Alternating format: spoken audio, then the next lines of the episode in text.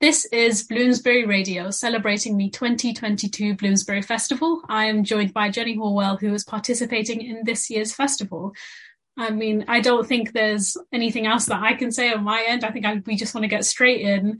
Jenny, if you can tell us a bit about yourself and how you're involved with this year's Bloomsbury Festival. Sure. Hello. Uh, yes, I am the director and the programmer of Bertha Doc House, which is a documentary cinema. So we're a single screen uh, cinema that only shows documentary, no fiction. And we are based in the Curzon Bloomsbury Cinema in the Brunswick Centre. It's a really beautiful cinema, but we're kind of our own separate entity.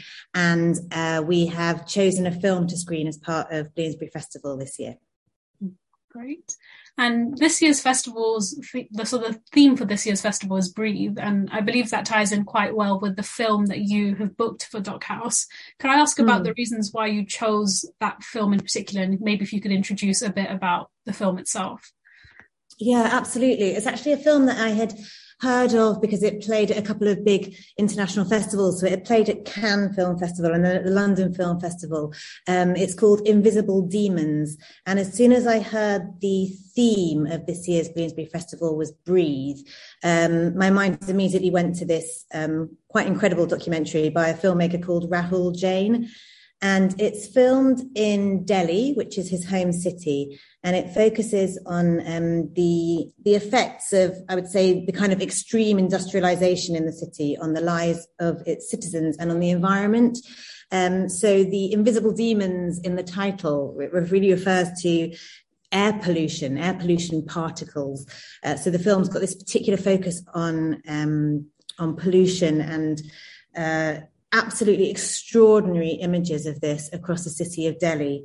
So you see things like, let me think, oh, they're just enormous waste piles. You see kind of um, water pollution in the rivers. You really visibly see smog. Um, it's a hugely impactful film. It's just, it shows a lot that I'd never seen before. Um, very, very beautiful, very thought provoking. I mean, it seems strange to use the word beautiful about a film that's about his kind of uh, you know pollution and environmental effects in Delhi. But I think the thing is, it's it's a big screen film. You know, it's incredibly cinematic. Uh, Rahul Jain has an extraordinary eye for capturing what's going on in the city, and as well as these. Um, really unforgettable images that he's created. He also interviews um, every just everyday citizens, um, people who live in Delhi, people who are kind of on the streets experiencing it. Um, it's quite easy, I think, to sort of often try and people try and look away from climate mm. change and we look to cinema often for kind of escapism but i just found this a particularly extraordinary film to actually come into it's quite immersive um, uh, to really see i suppose the thing is it, it, feels like a bit like you're looking into the future but it's not it's happening now. So we're mm-hmm. seeing kind of the effects of climate change right now in delhi and you know it's really really affecting very cinematic and just seemed like a kind of perfect film to be part of this year's festival with this theme of breathe.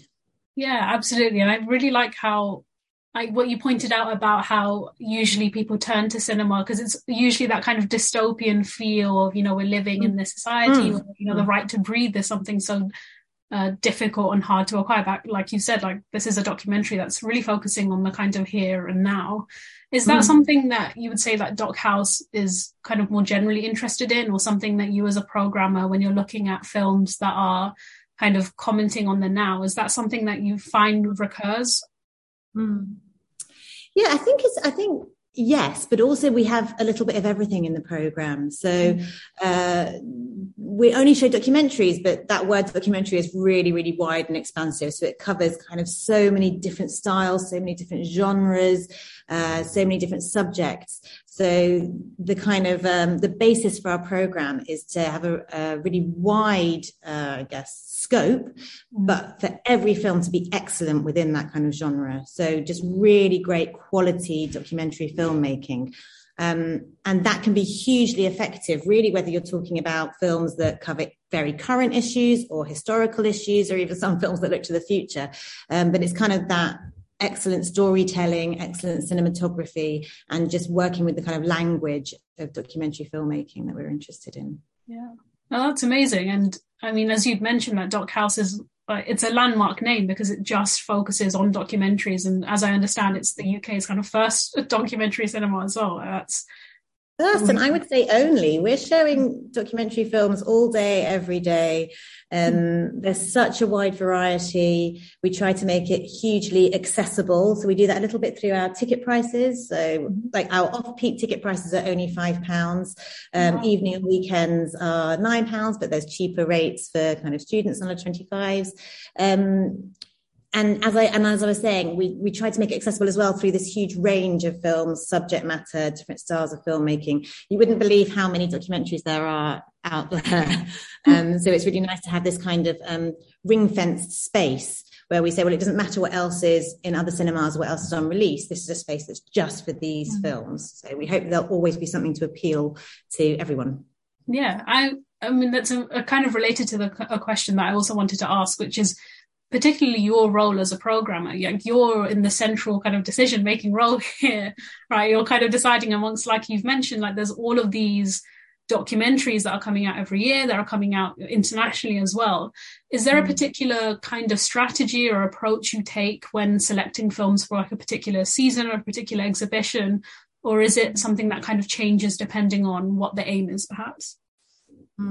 Yeah, I think it does definitely change depending on what the focus is, but also that sometimes we're, we're watching a huge amount of of films that maybe play at international film festivals or filmmakers get in touch with us or that are recommended to us. And it's really interesting the way that you see kind of themes running through things that you could pull different films together uh, to make a kind of season or or maybe two films to play against each other that, that make interesting comparisons and contrast in interesting ways. Um, so I think it very much comes out of the films themselves and the subject matter and seeing what's out there, but also I guess trying to make sure that our program is always varied.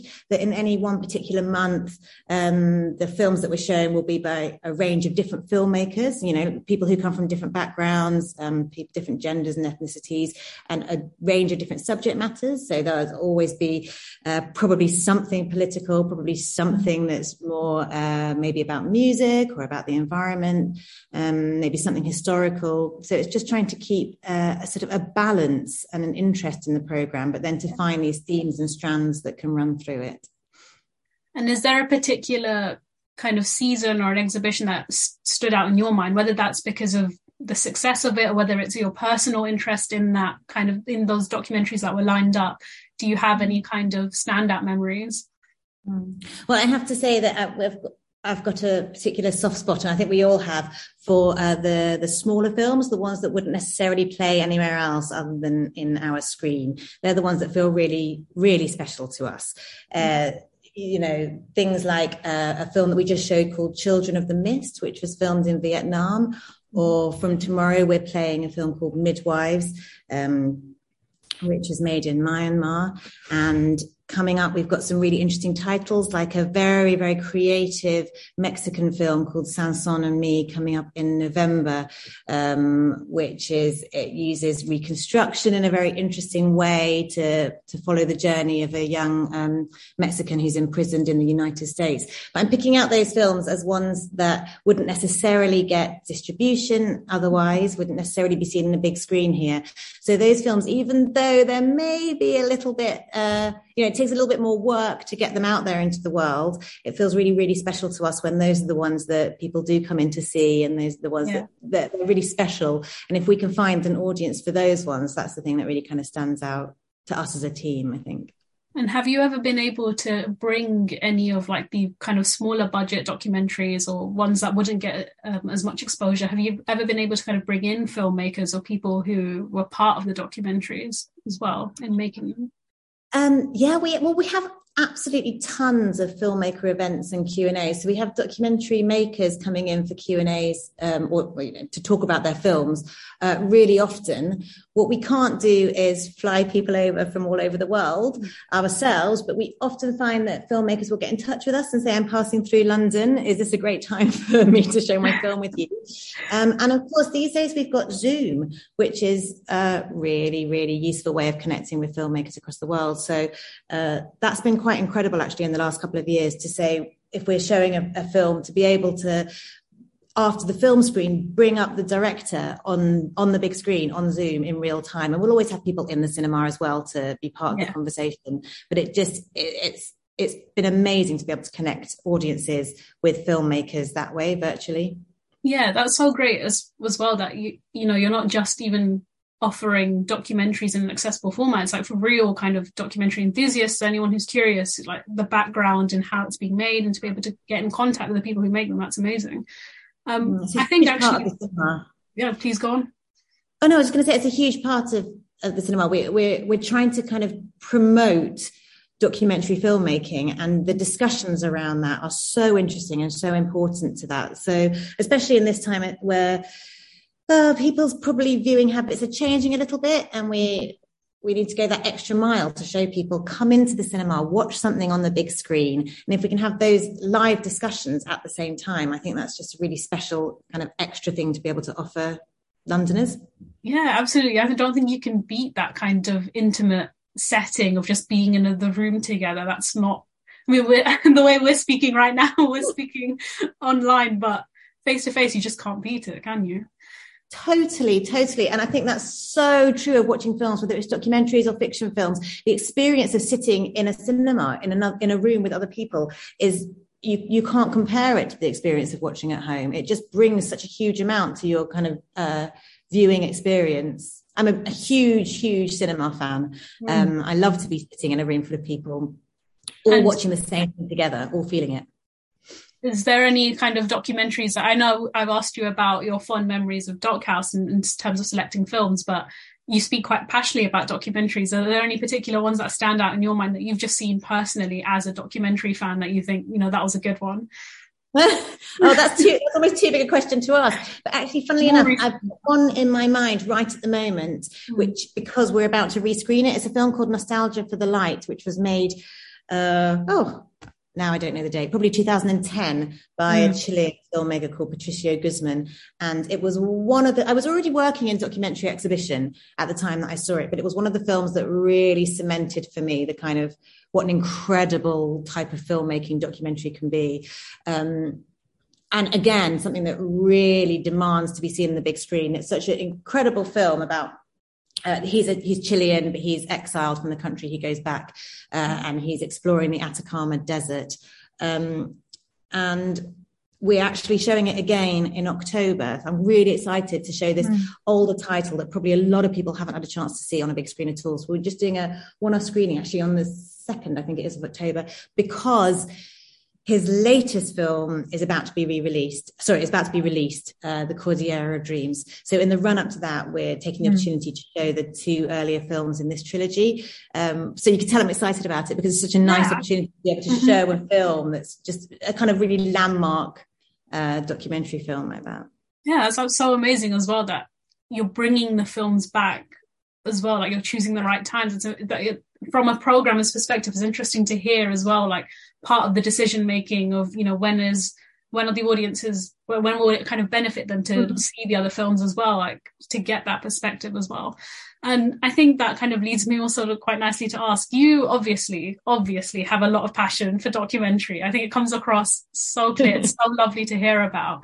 Um, so i'd be curious to ask that were you always a kind of documentary like fan how did you end up in the position of programmer at dochouse yeah. Oh, that's a good question. Um, I I didn't know a huge amount about documentaries or about filmmaking altogether, and I think like a lot of people, I left. I had gone to university and I left university not not studying film and I left university really unsure of what to do and ended up kind of almost by chance taking a course in documentary um, research. It was about documentary making, mm. and in the process of that, I realized kind of just what a huge genre, I guess the word I'm going to use is uh, it is, how creative it can be, how different and diverse and interesting and fascinating. And I thought, well, yes, I want to get involved in, in that. And I want to get involved in making those. Um, so I started out, I, I assumed the best way to get involved was to kind of be a runner and get into production of documentaries. But in the course of doing that, I started just volunteering at some film festivals. And that was the biggest change in my life in my early 20s when I really started to get into film festivals and see just this explosion of how many films there are out there and the uh, putting them all together and curating them and really experiencing them, them as a member of the audience. Mm. Um, and I suddenly had this realization that uh, you've got to have all of the people who are exhibiting films, who are running festivals and running cinemas in order to connect incredible films with audiences. I think I'd always just imagined that jobs in films meant making films. And it was really only in my 20s that I realized that a job in film was could also be about exhibition, about distribution, about being that kind of connecting bridge between the artist and the audience. Um, and once I realized that, I, I was hooked on kind of cinema festivals, exhibition from that point. Yeah, it was so lovely to hear, and also just your journey and think like realizing or seeing what how much more there is to documentary than mm. maybe, or just film in general than maybe one might just think of by chance. Uh, thinking also about then about kind of Doc House more generally, your experience of being a programmer and being involved in film and documentary as well. Has there been a shift? You would say you also mentioned about the changes in viewing habits, but has there mm. been can you speak perhaps a bit more on that kind of public reception to documentaries in your experience and has that kind of shifted or evolved in any ways?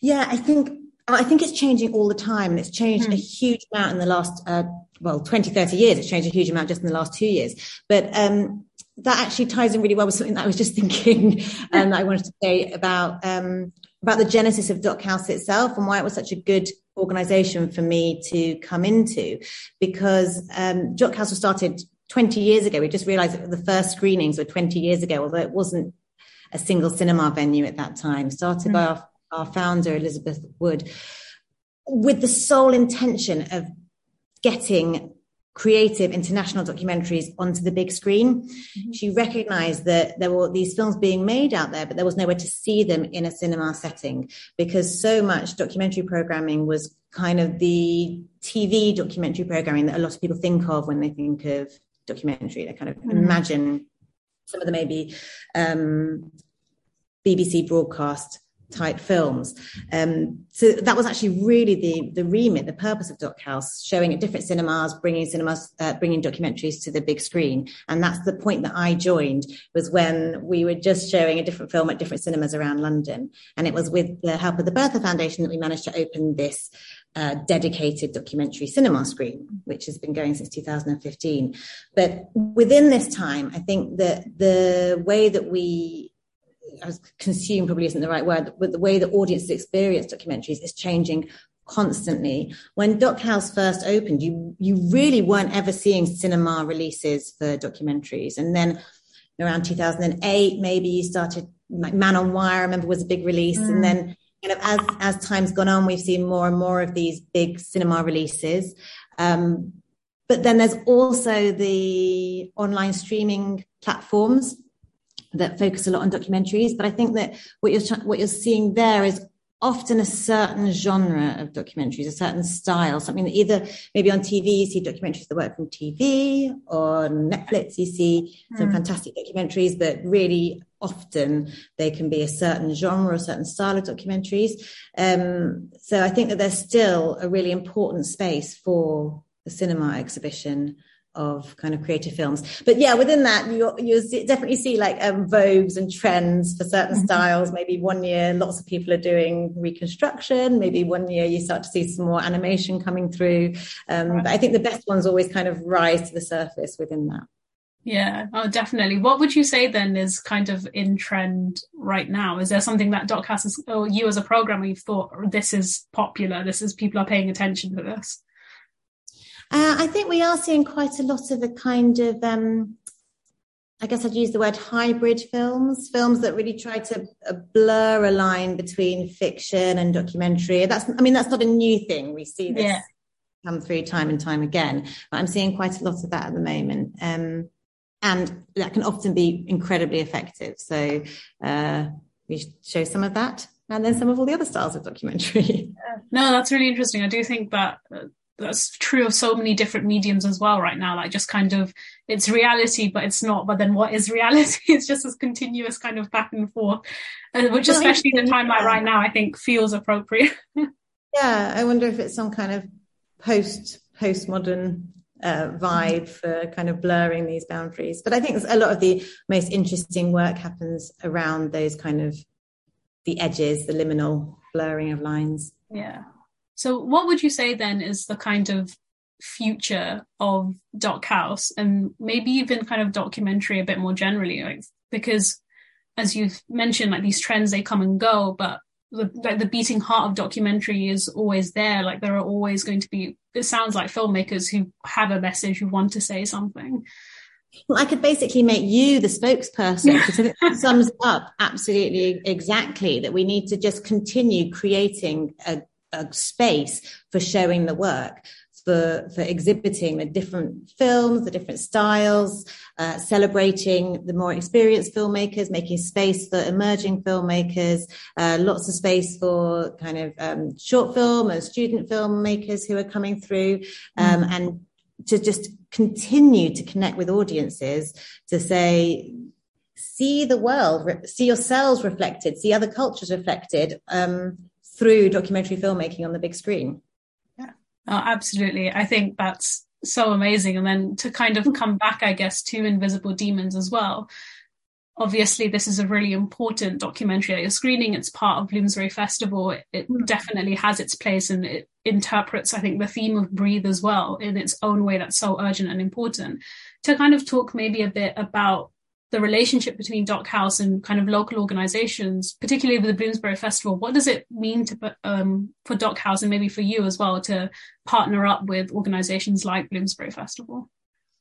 Yeah, well, we, we don't exist in a vacuum, you know. We're part of we're part of the area and we're part of the local community, and we are so lucky to be in. I mean, is Bloomsbury the most vibrant, interesting area in London? It's incredible. There are so many amazing institutions, and being part of Bloomsbury Festival, I think it, it connects us to those to those institutions um, and kind of it's a celebration of the area and everything within it. So um, you, you know, it's not the first year that we've shown a film as part of the festival. We hugely support it and it's actually quite a privilege to be part of it so um, yeah i love i just love the idea of people uh, spending their time in bloomsbury wandering around visiting events at all these different mm. venues and kind of pulling it all together and for bertha doc house to be part of that so is that what you would say? Because you've just touched on it, the fact that Doc House, this isn't your first time working. This isn't Doc House's first time working with Bloomsbury Festival. Would you say that's kind of what brings you brings like Doc House coming back and you coming back to working yeah, absolutely. I would, I, I, would, I just, I wouldn't miss it. It connects us to the area um, in a way that feels really, really important. Mm-hmm. Well, I mean, that's absolutely brilliant to hear uh, so far being about the journey of Doc House, about your journey as a programmer and in documentary, hearing about Invisible Demons as well. I think it's really exciting. And I think our listeners, you've definitely made the case. I think not just for Invisible Demons to come see um, Invisible Demons, not just for Doc House, but I think for documentary in general as well. Um, as I, I'm clearly on such a soapbox about it, but it's been so nice to talk to you about it and just to get a chance to really think about what it is that we're doing. So often you have your head buried in your inbox and you forget about the the the main the aim of things, the the main goal, what you're really trying to do. So it's actually lovely to talk to you about um, yeah. films and exhibition and Bloomsbury. Yeah thank you so much as well for like agreeing to do this, agreeing to talk about like your experiences as well. I think, as I understand, Invisible Demons are showing from Saturday, 22nd October. That's exactly right, 4 p.m. Okay, great. And then to see kind of the showings for that, to book tickets, you can go through uh, Bloomsbury Festival. You can go directly, of course, to Doc House as well. Yeah, our website is dochouse.org. Yes, great. Well, you heard it there. Signed up the film. You heard it, heard about all about the case. So, Jenny, again, thank you so much for agreeing to do this. Um, I've really enjoyed kind of interviewing you and hearing about documentary in general as well. And uh, I think Bloomsbury Radio listeners definitely go down, go see the film. Thank you so much. Thank you.